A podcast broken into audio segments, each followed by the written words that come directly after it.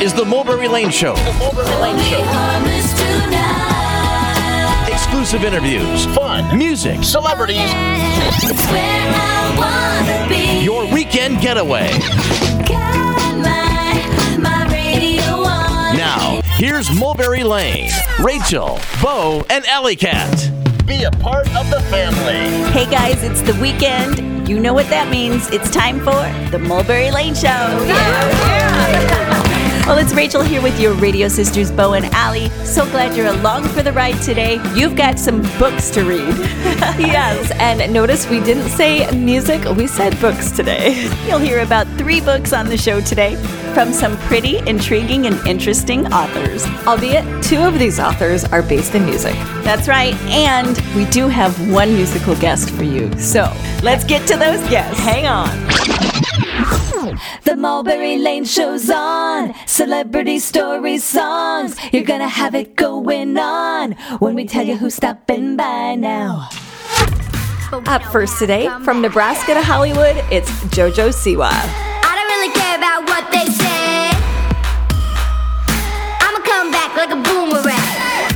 Now, JoJo is social media 14 year old sensation right here from the heartland, originally from Omaha, Nebraska. You saw her on the reality TV series Dance Moms, and now she's a Nickelodeon star. And you may know her as JoJo with the Bobo. Well, she's got a brand new book out. Now, this is a book all about positivity, encouraging girls to follow their dreams. It's called JoJo's Guide to the Sweet Life. JoJo will be signing copies of this book at the Bookworm in Omaha on October 9th. And I do believe the event is sold out. So if you don't have tickets, you can meet JoJo right here in a few minutes. Who else is on the show, Allie? Okay, well, next up we have American Idol season 15 winner Trent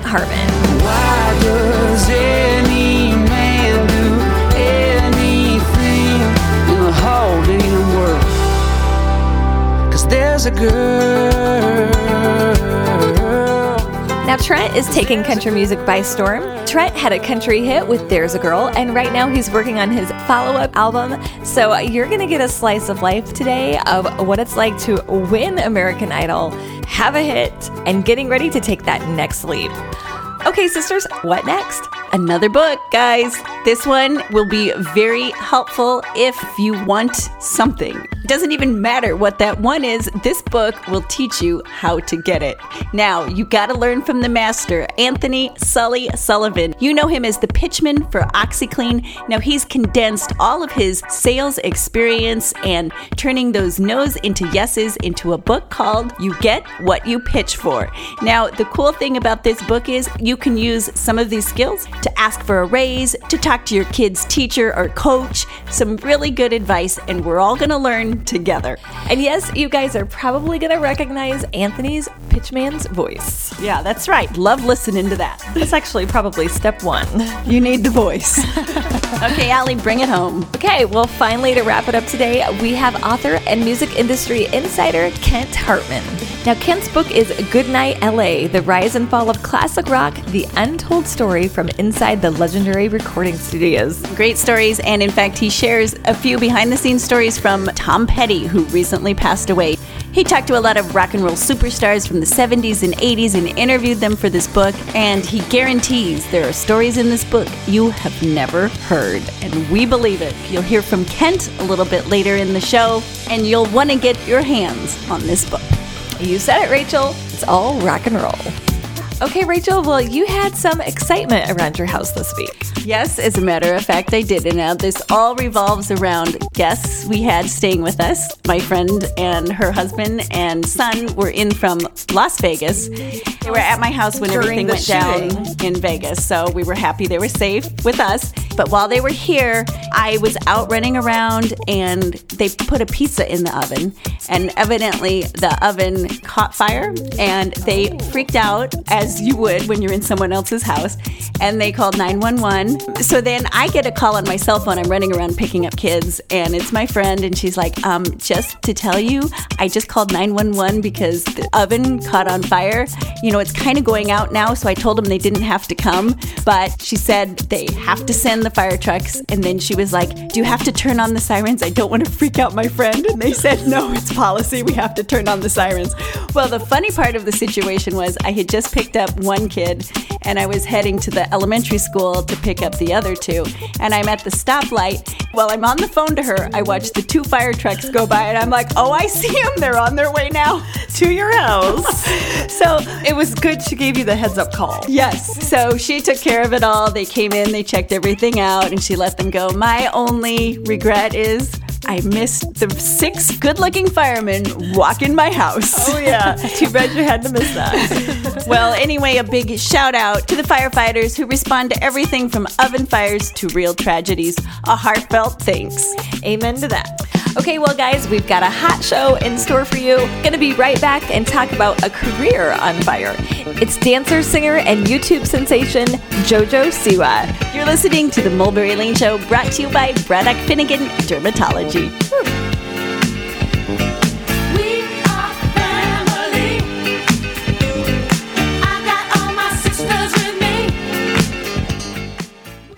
Music, celebrities, and everything in between. Back to the Mulberry Lane Show.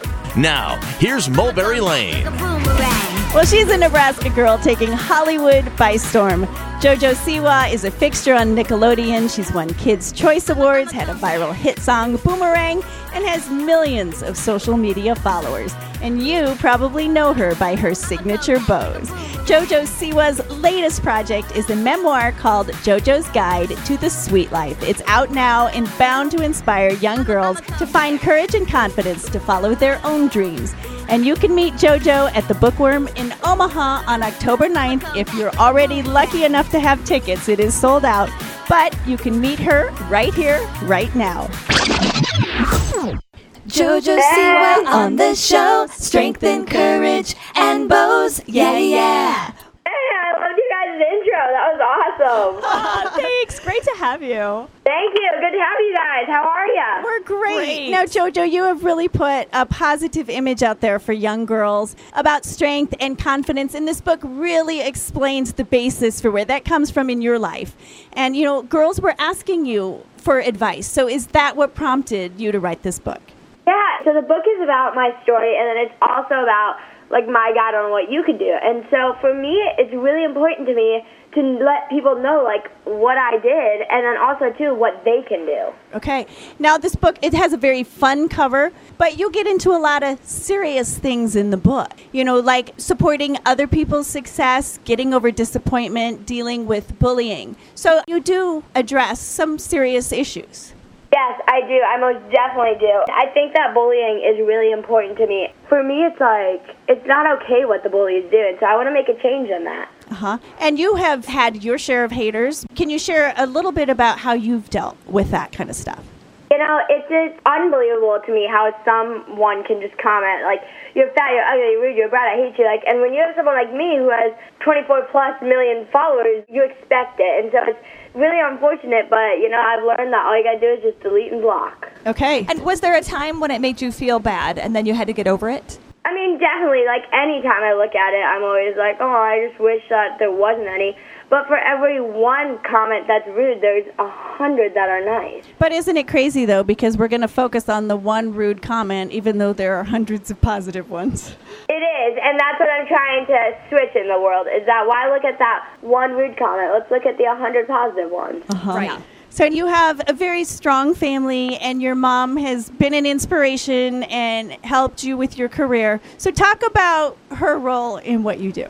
You know, my mom is a few things. She is number one, my biggest supporter always, and then number two, she is like the leader. Like she drives the boat. I'm like the director of the boat. She drives the boat, literally. Uh-huh. And what advice does she give you? You know, as far as dealing with the pressures, and there's got to be a lot of pressures when you're doing what you're doing and the success you've had, JoJo. So, how do you deal with the pressure of the industry? You know, I know you guys know my mom, like personally. I don't know if your viewers do, but you guys kind of know how my mom is. She really just is kind of the why are you even worry about that? Like, just do your thing type. It's really good to have a person like that around you because, you know, the pressure of the business can really get to you at times. You're very lucky to have her, basically. Thank you. If you've just joined us, you're listening to JoJo Siwa, social media superstar, singer, dancer, and media personality, talking about her brand new book, JoJo's Guide to the Sweet Life, here on The Mulberry Lane Show. So, now, what does your life look like now? You grew up in Nebraska. You went to school in Nebraska. Now you're living out in California. So it's hard for maybe many people to imagine what a typical day today in your life is like. Can you take us through that? A typical day for me is like I wake up, I play with my dog Bobo, and then, you know, I do a little bit of schoolwork, and then I usually make a YouTube video, edit a YouTube video. Okay. What's funny about my life is most kids would wake up, go to school, have the same routine, but for me, I'm literally doing something different, Every day. single day. Now, do you edit your own videos? Oh, yes, every single one. Okay. All right. So and fun. how fast are you at it? Does it take you a long time, or are you really good at it by now? I bet. I'm really good at it. It takes me, like, if it's a good video, about an hour. Okay. And are you quick at decision making, or do you go back and forth like, oh, should I edit here or edit here? Oh, I'm definitely quick. I know exactly what I want and when I want it. Okay. Now, before you hit post, before you post it, do you ever think, you know, is it good enough? Should I post this? For it. every single video, I change like my title of my video or my thumbnail like 50 times, literally. Okay. so then, how do you finally make the final decision before you hit post? You know, I kind of just wait until I find the exact one that I want. Okay. So now you've had lots of really fun things happen to you in the last year. You have your doll, you have your lines at Claire's and accessory lines and all that. And in Walmart too. and Walmart. So, c- can you pick out a highlight so far? Oh, you know, I actually I think boomerang is like my favorite thing that I've ever done, just because it was like the first really like crazy thing that ever happened in my life. and it went platinum, right? It just went platinum. Yeah, It's, it's unbelievable. Yeah. Now, Jojo, you were homeschooled most of your life and are still homeschooled. So, how do you think that has shaped your foundation and even your outlook on your peers and what you do? You know, I think that it's like honestly just taught me to be an individual. Okay. Mm-hmm. Self confidence. Yeah, And do you think it maybe helped you to not care as much what people think about you? definitely. I think that it's like really taught me to just be yourself, and you don't have to worry about what the haters say. Okay. So now, before we let you go, there are a lot of young girls out there that have dreams, and whether it's to be, you know, a star volleyball player or an actress or doing what you're doing, what advice do you have for them pursuing their dreams? You know, I would honestly tell them to just be themselves and to be who they are and to follow their dreams. Okay. And I have one final question for you. How much sleep are you getting these days? Is it just crazy? You know, it's actually it's a little bit less than someone my age should be getting, but hey, it's all good. You're willing to give up sleep for what you're doing, huh? Definitely. I had a feeling. Well, Jojo, thank you for writing such a positive book for young girls. And if you have tickets, you can check her out at the Bookworm on October 9th. And Jojo will have to catch up with you down the road. And tell your mom hi. all right. Bye, guys. Bye bye. That's JoJo Siwa, 14 year old Nickelodeon star and YouTube sensation. Be sure to check out her brand new book, JoJo's Guide to the Sweet Life. We'll be right back with country singer Trent Harmon, who was also the 15th season winner of American Idol. Keep it here on the Mulberry Lane Show, brought to you by Braddock Finnegan I don't really care Dermatology. about what they say. I'ma come back like a boomerang. Meet the celebrities on your radio station. Back to the Mulberry Lane Show. Now, here's Mulberry Lane. Thanks for keeping it here on the Mulberry Lane Show, brought to you by Braddock Finnegan Dermatology. Well, he was season 15 American Idol winner, and Trent Harmon hasn't looked back. His debut single, There's a Girl, was a top 20 country hit, and you can get to know this up and coming country star, Trent Harmon. Welcome, welcome to the show, Trent Harmon. All right, all right. It's great to have you with us. Thank you so much. Okay, now, first off, talk about the moment you were named American Idol winner. What was going through your head? Now it's time to go to work even more Okay. than ever. I had my celebration party. I was I was in the bed by about 2 a.m. that night. Okay, and, uh, so you actually went to bed that night. I did, I did. Uh, I didn't sleep a lot, but I went to bed and Uh-huh. got up, started working, and I, I haven't had more than a couple of days off since. Okay. Talk about what your life has looked like since that day. you have to go meet the people that you hope will play your music. Okay. And they are the programmers of radio stations. And um, that's what I've been doing for the last year. It dang near takes a full year to meet all of them and shake their hand, do a show for them, and have somewhat of a relationship. I mean, you can't be super great friends with everybody. Everybody And it helps when they know your story too. That's right. That's Uh-huh. right. And, and the only way they can know it is to talk to them. And you know, you see them somewhere out and about, and you recognize them, and you talk, and it's a relationship. And Uh-huh. that doesn't happen in a month. You know, that's the side of the happen in a year. business that I think a lot of people don't realize that, you know, if you're looking for a career on commercial radio, you know, you do have to meet the program directors and you do have to form relationships with the people who will play your songs. It's the most important part. Until there's some form of doing it that you bypass the radio portion, Right. It doesn't hurt to be good friends with the radio friends. Uh huh. There had to be just an immense learning curve. So, talk about a few of the things that you learned throughout the competition that you have implemented in your career. Really, what I picked up on was learning how to correctly warm up. You know, certain nights, if you don't have a note, you know, don't try to get it. Okay. Don't blow your voice out. It's a marathon. You know, you've got another show the next night. So, what do you do instead? What's your technique? Find another one. Okay. Find a better one. Uh, you know, find a different harmony part and sing that as the lead. Uh huh. Um, so you have to have a good ear. And a lot of times you don't know you don't have that note until you're in the middle of the song. Right. And you, Exactly. you realize it. And You're like, man, I'm not going to hit that part in the bridge. It's not going to happen. So maybe you bring the band down and just sing the bridge real softly by yourself. There's a whole bunch of different things to do, but that's part of being an artist and, and having a good ear. Right. You have to be able to do it on Being able fly. to do it on the fly. Yeah. That's right. Country singer songwriter Trent Harmon here on the Mulberry Lane Show. Have you dealt with nerves? Did you ever deal with that side of things? I didn't. I didn't. Okay. Uh, maybe I was too dumb to think about all of that. Maybe you know I was callous to it at an Uh-huh. early age because I did the bar thing. I played in bars. Uh-huh. It's just I wasn't nervous. Okay, so you know? tell me I- what went through your head, like before you would open your mouth and sing. the only thing I ever thought of was the words. Okay. Because you can mess up a note on a song, and the vast majority of folks are not going to recognize it. That's just the truth. So now, did you focus on the, the words themselves or the meaning of the words, getting the meaning out? Well, I didn't focus on the meaning too much. It wasn't an aspect of performing I'd ever been asked about. Okay. But I remember the first week I was there, one of the judges says, right after someone had performed the song, what do you think of that third line in the second verse of that song? What do you think that the writer was talking about? And whatever performer it was that night had no, No idea. no answer. So I made sure all week. I said, "Man, I hope I get asked. I'm going to have an answer about every line. Every single song." line. Never got asked. Now, did that Never got asked. change your performance? Thinking that way, did that change your performance of the song? Do you think? Absolutely, absolutely. Okay. Well, even though I didn't get asked uh-huh. about the meaning behind any of my songs, it gave you better insight, and I think it made it a little more believable. Sure, I'm sure it mm-hmm. did. Okay, so now you're working in the studio. So talk a little bit about what you're working on and who you're working with and how it's going.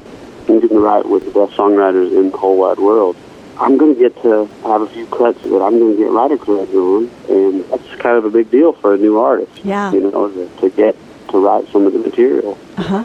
And what are those sessions like when you are writing with these hot writers in Nashville? It's different. Every one of them is different. When you walk in the room, some folks they want to leave. They want to go get coffee and talk before. Sometimes Okay. you walk in and they say, "Hey, just had an idea. Let's write the song. Come on, let's go before I forget it." Okay. How do you prepare for the sessions? Well, you better not walk in with nothing. That doesn't. that That's doesn't not going to cut it. Yeah. No. So maybe it's just a guitar lick. Maybe it's just one lyric or a lyric from a song that you love, and you say, "Hey, I've always loved this. Let's write something in this vein." So anything that you've written that you're particularly excited about at this point? Yeah, um, a song called "Her," H-E-R. Okay. did a couple times. Uh, once at the Ryman for the Opry, and I'm, I'm really excited about it. And will that be the next single? Yes, ma'am. Okay. And when does that come out? You tell me.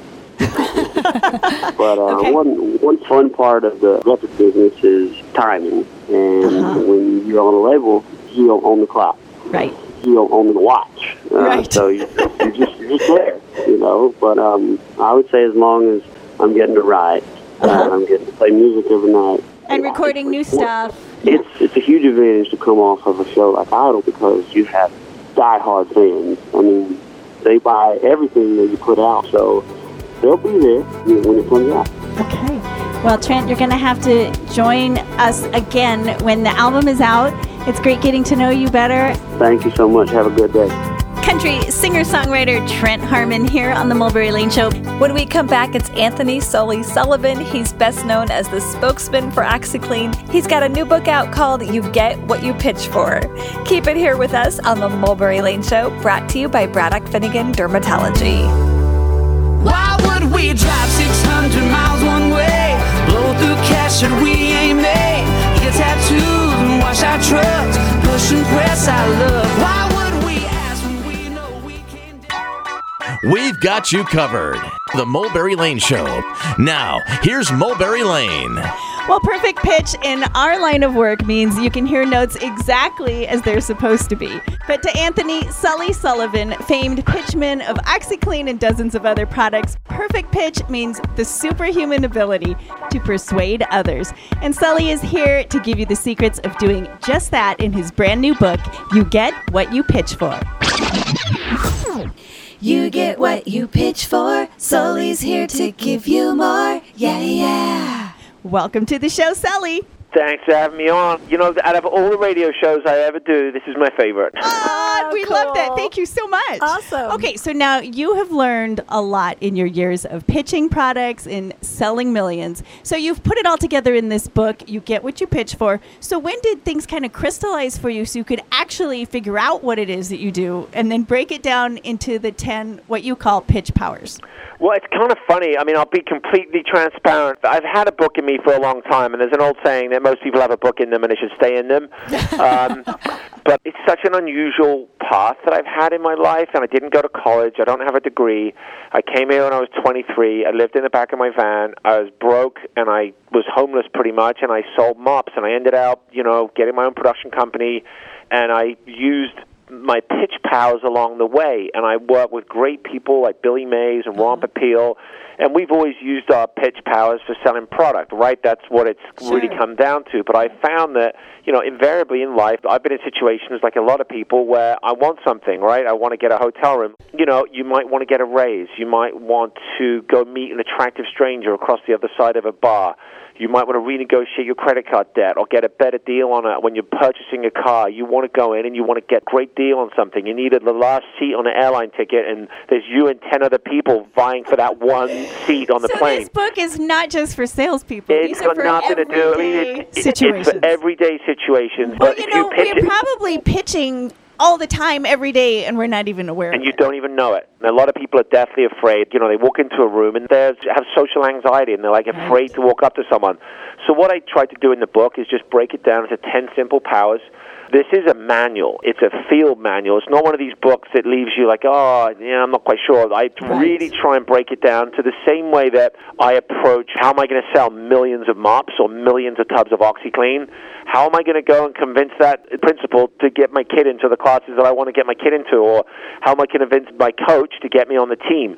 You know, sometimes being a good player isn't good enough. You need to be a great team player. You need to look good. You need to be a leader. You, so how you pitch in life can very much affect the difference between a doors opening and doors closing and people saying no and yes. Mm-hmm. So it's been in me, and I sat down with a friend of mine who's a writer called Tim, and he said, "This is great." He said, "But it's terrible. We need to rewrite it."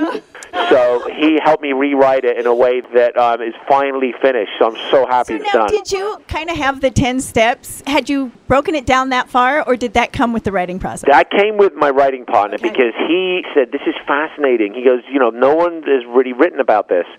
And you can't go to college for it. There isn't a degree. And he would spend a lot of time with me. He would go to dinner with me, and he would watch me interact with the waiter. And he'd say, "They said it's a table that is reserved, and you managed to get it." Things. He goes, "How do you do it?" And I said, "Well, it's I don't know." And I, so we sat down and we really got into it. And I I do think it's a skill that that anyone can benefit from.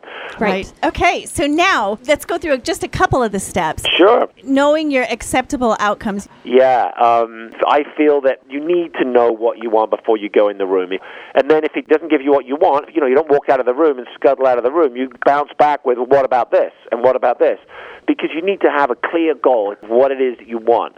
That is the first thing we talk about. If you, having defined outcomes is important. Yeah. Now you also talk about in even what you do, the obsessive preparation. Yeah, I am a preparation maniac.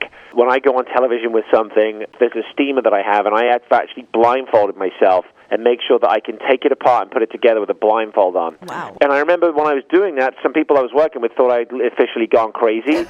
but the reason I do it is because when I'm talking to you on camera, I can maintain eye contact and take it apart and put it together without even looking at it. So not only am I maintaining eye contact, I'm also blowing you away because this is quite complex keep piece of machinery and you're like oh my god you did that without even looking at it and uh-huh. that's the difference between preparation and not being prepared and i think being in the radio business people think you guys just waltz in and turn the microphones on right Right. but you don't. I know you were up till whatever time last night and this morning reading the newspapers, going through everything, preparation, preparation, preparation. The more you prepare, the better equipped you're going to be. When you walk into that room, you're going to be prepared for anything. I've never blindfolded myself though. Try it. Try doing your radio show blindfolded. That's a good one. So now you talk about making an entrance. So how do you perfect that? Right. So I, I don't want you to walk in the room and go, hey, Anthony Sullivan here. I'm not talking about that kind of entrance, but what I'm talking about is making an entrance so that people know you're in the room. So just say, let's say it's back to school, and you're going to meet the principal of your kid's new school, and there's 20 or 30 other parents in the room, and you are vying for the attention of the teacher. You're going to walk in the room. You're going to take a quick glance over the room. You're going to have your shoulders back. You're going to look good. You're going to have a smile on your face. You're going to maintain eye contact. You've already prepared because you know who's going to be in the room. So you make sure you look the part. You get there early. You scout the room out. These are all little tiny things. And then when you see the person, you walk right up to them. You introduce yourself. You do a two-handed handshake. You compliment them on something that they're wearing, or you talk about something that you know is going to be relevant to them because you've done your work. And before you know it, you're in control of the room because you're taking the game to them. And I find so many situations, people wander in a room. I see them walking around in circles and they have no idea who's in the room, what's going on. And I think it's a key part of getting the outcome and turning the no's into a yes. Okay, so then what do you do with the voices in your head saying, gosh, you're looking really pushy right now? tone. You find the pace. I do get into this, into the pushiness, because I think there's a line where you don't want to be that pushy person, Right. where you know when to turn it off. So you don't want to be that really annoying person. and I know those people. There's a woman I work with who cannot turn it off. Pick your moment, and, and this comes with practice. And you'll mm-hmm. know if you're being pushy because I think it turns people off. Exactly. Yeah. Well, right now you're listening to the Mulberry Lane Show, and we're chatting with Anthony Sully Sullivan. He's the recognizable face of OxiClean and many other products, and he's talking about his brand new book, You Get What You Pitch For. You also talk about the importance of telling stories. If you ever did a sales book or read a sales book, one of the first things you learn in sales is they talk about features and benefits, right? It has a V8 engine, so it goes fast. It has 22 inch rims, so it looks good. It has tinted windows, so it keeps it cool. That's a fact. But if you can weave a story into something, let me tell you about the time when the 22 inch rims did something and I met somebody. So I always find that if you can weave a story into something that isn't just so based in fact, it's a little more interesting. Okay. Now, one of the things I love about the book is it tells you to love your mistakes. And, you know, we're such a perfection oriented society that you want to sweep your mistakes under the rug, but you say embrace them and love them. I have been on live TV and have products just explode on me. You know, literally, like I was on the Today Show on Friday and I was unzippered talking to Eva Longoria, um, and I realized it in the middle of the. I'm like, I had my zippers down, and I'm on TV in front of millions of people. Luckily, nobody noticed, but I'm like, what am I going to do? If, if I'm, am I going to blow this? I'm just going to have to own it, right? I'm just going to have to zip up in front of Eva Longoria. Um, you know, it happens. It's going to happen. You're going to be sweating bullets, and, and it, you know, if you're sitting in a job interview and you find yourself getting red with embarrassment or blushing, the person's going to see it. You know, rather than hide it, just own it and say, "I'm super embarrassed right now, and I'm flushing, and I'm really this is what I do uh, when I'm embarrassed, and you're making me feel embarrassed, and I'm sorry about that." So I'm just like, own your mistakes. If you fall over and fall into the room, own it. If your skirt's tucked into the back of your panties after you leave the restroom, people are going to see it. You watch a great comedian. They recover from their mistakes. You know, own them. Don't try and paint them out. Okay. And then finally, you talk about closing. So, how do you know when you've done well? And you also talk about trusting the power of the pitch. Right. So this is how I feel about closing. If you've walked in the room and if you're prepared and you've taken control to the degree that you need to take control, and if you've told a great story and you've told that employer why you're going to be so great and you've already gone through the steps that I outline in the book, by the time you get to the close, they're already on the phone to HR figuring out they're going to hire you. They're blown away. There's no close required. The pitch is required to get you to the end without having to do this big close at the end.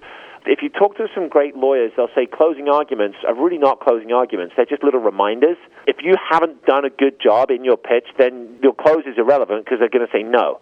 It was so funny um, during the hurricane, because I'm down here in Tampa. I needed a hotel room, and I'm on the phone, like calling every hotel, and I'm pretty good on the phone, and I'm striking out. I can't get a room anywhere.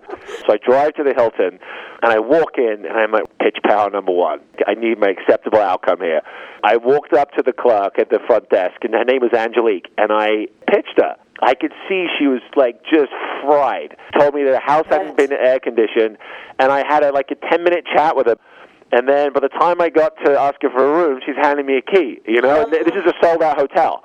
I made friends with her. I brought her some OxiClean, and her name's Angelique, and she's at the Hilton Carillon. Angelique, I love you. Thanks for hooking me up. But I used my own powers to get myself a hotel room in a sold out city. Right. So trust me, it works. It works. Yeah, And I'm donating all the proceeds from the sale of my book to uh, hurricane relief as well. Every penny that I make from the publisher, I'm just literally stroking it forward to hurricane relief. That's amazing. Yeah. Well, we always love having you on the show, and this book is so good for anybody. Any last pitch? Any last pitch? No, I've already done my work. I don't have to close. One day I want to come meet you guys in person. I want to come to Omaha and I want to come and hang out in the studio and uh, meet you guys in person. So we've got a chair right here waiting for you. Done deal, ladies. Thanks, Thank you so much. That's Anthony Sully Sullivan. He's been the face of some of the world's most successful brands. And you just heard about his new best selling book, You Get What You Pitch For. Well, thanks for keeping it here with your radio sisters on the Mulberry Lane Show. We'll be right back with Kent Hartman. He's a music industry insider who has a new book. You're going to hear all about it right around the corner.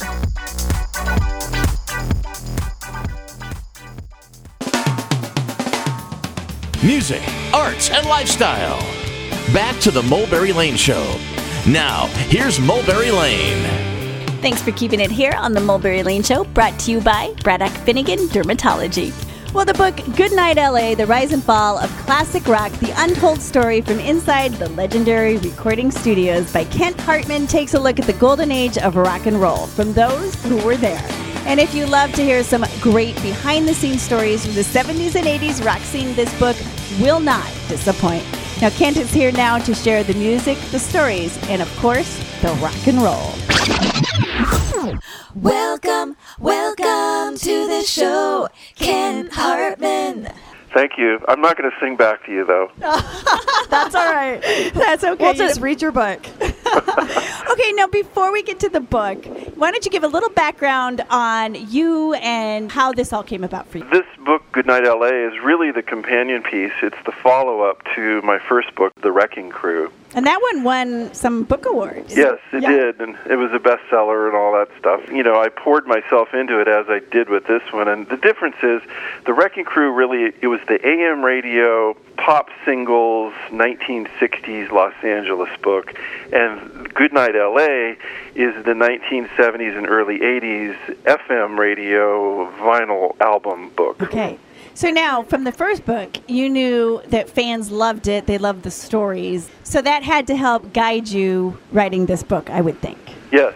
I mean, I I wrote the first one because I loved the stories, and I always just thought, man, why doesn't somebody tell these stories? They're unbelievable. Right.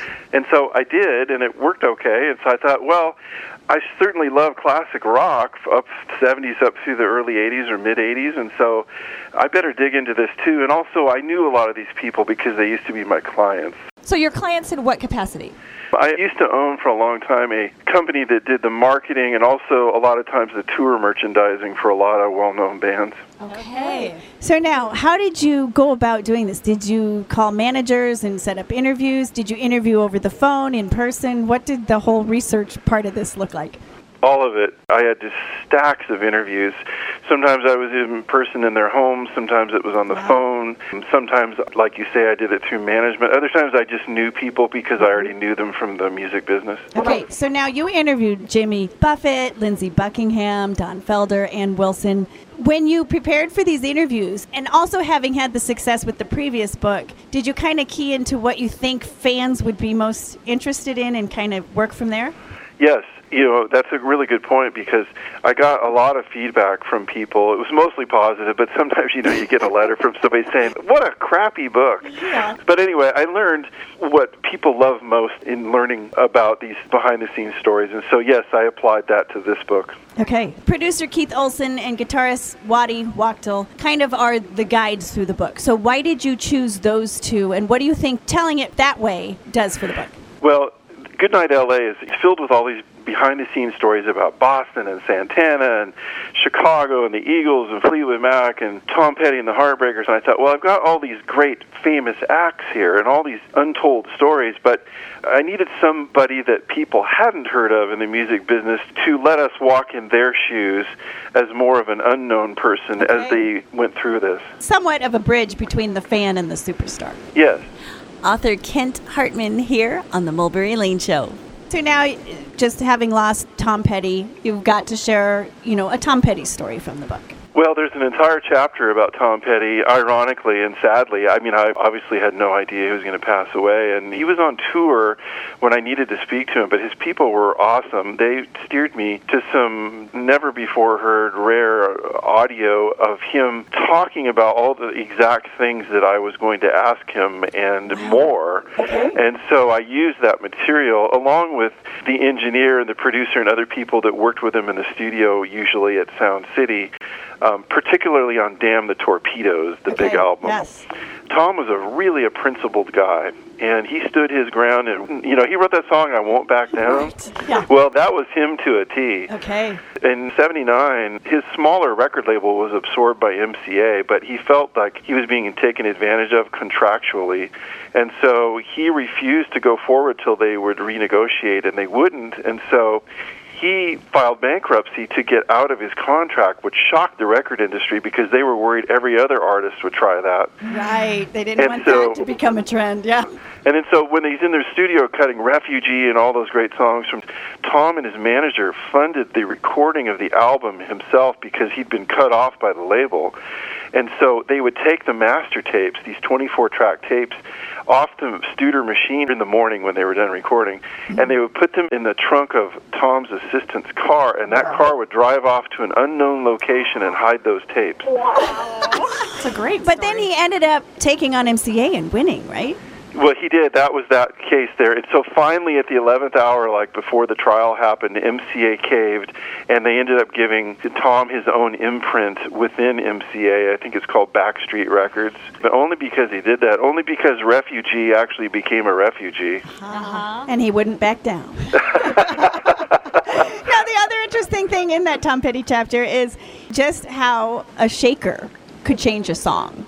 Yeah, yeah. Jim Keltner, the famous drummer, came into the studio and they were working on the song, and he was just watching from the control room. And at the end of the playback, he just said, "You know, that song really needs a shaker." It was like the simplest thing you could imagine. I mean, it's like second only to just hitting a triangle or Or something. Or hand claps or something. Yeah, and so Petty says, "Go for it." So Keltner goes out there and adds a shaker, and for them, it really made the song come alive and made all the difference and added this extra groove element that it didn't have. And there you go, it was a huge hit. So interesting. So now you have all these stories and probably such unbelievable, vast amount of information. Did you struggle on how to put it together? How did that work for you? That's interesting you would ask that because Goodnight LA and The Wrecking Crew before it are incredibly difficult books to put together because there's so many moving parts.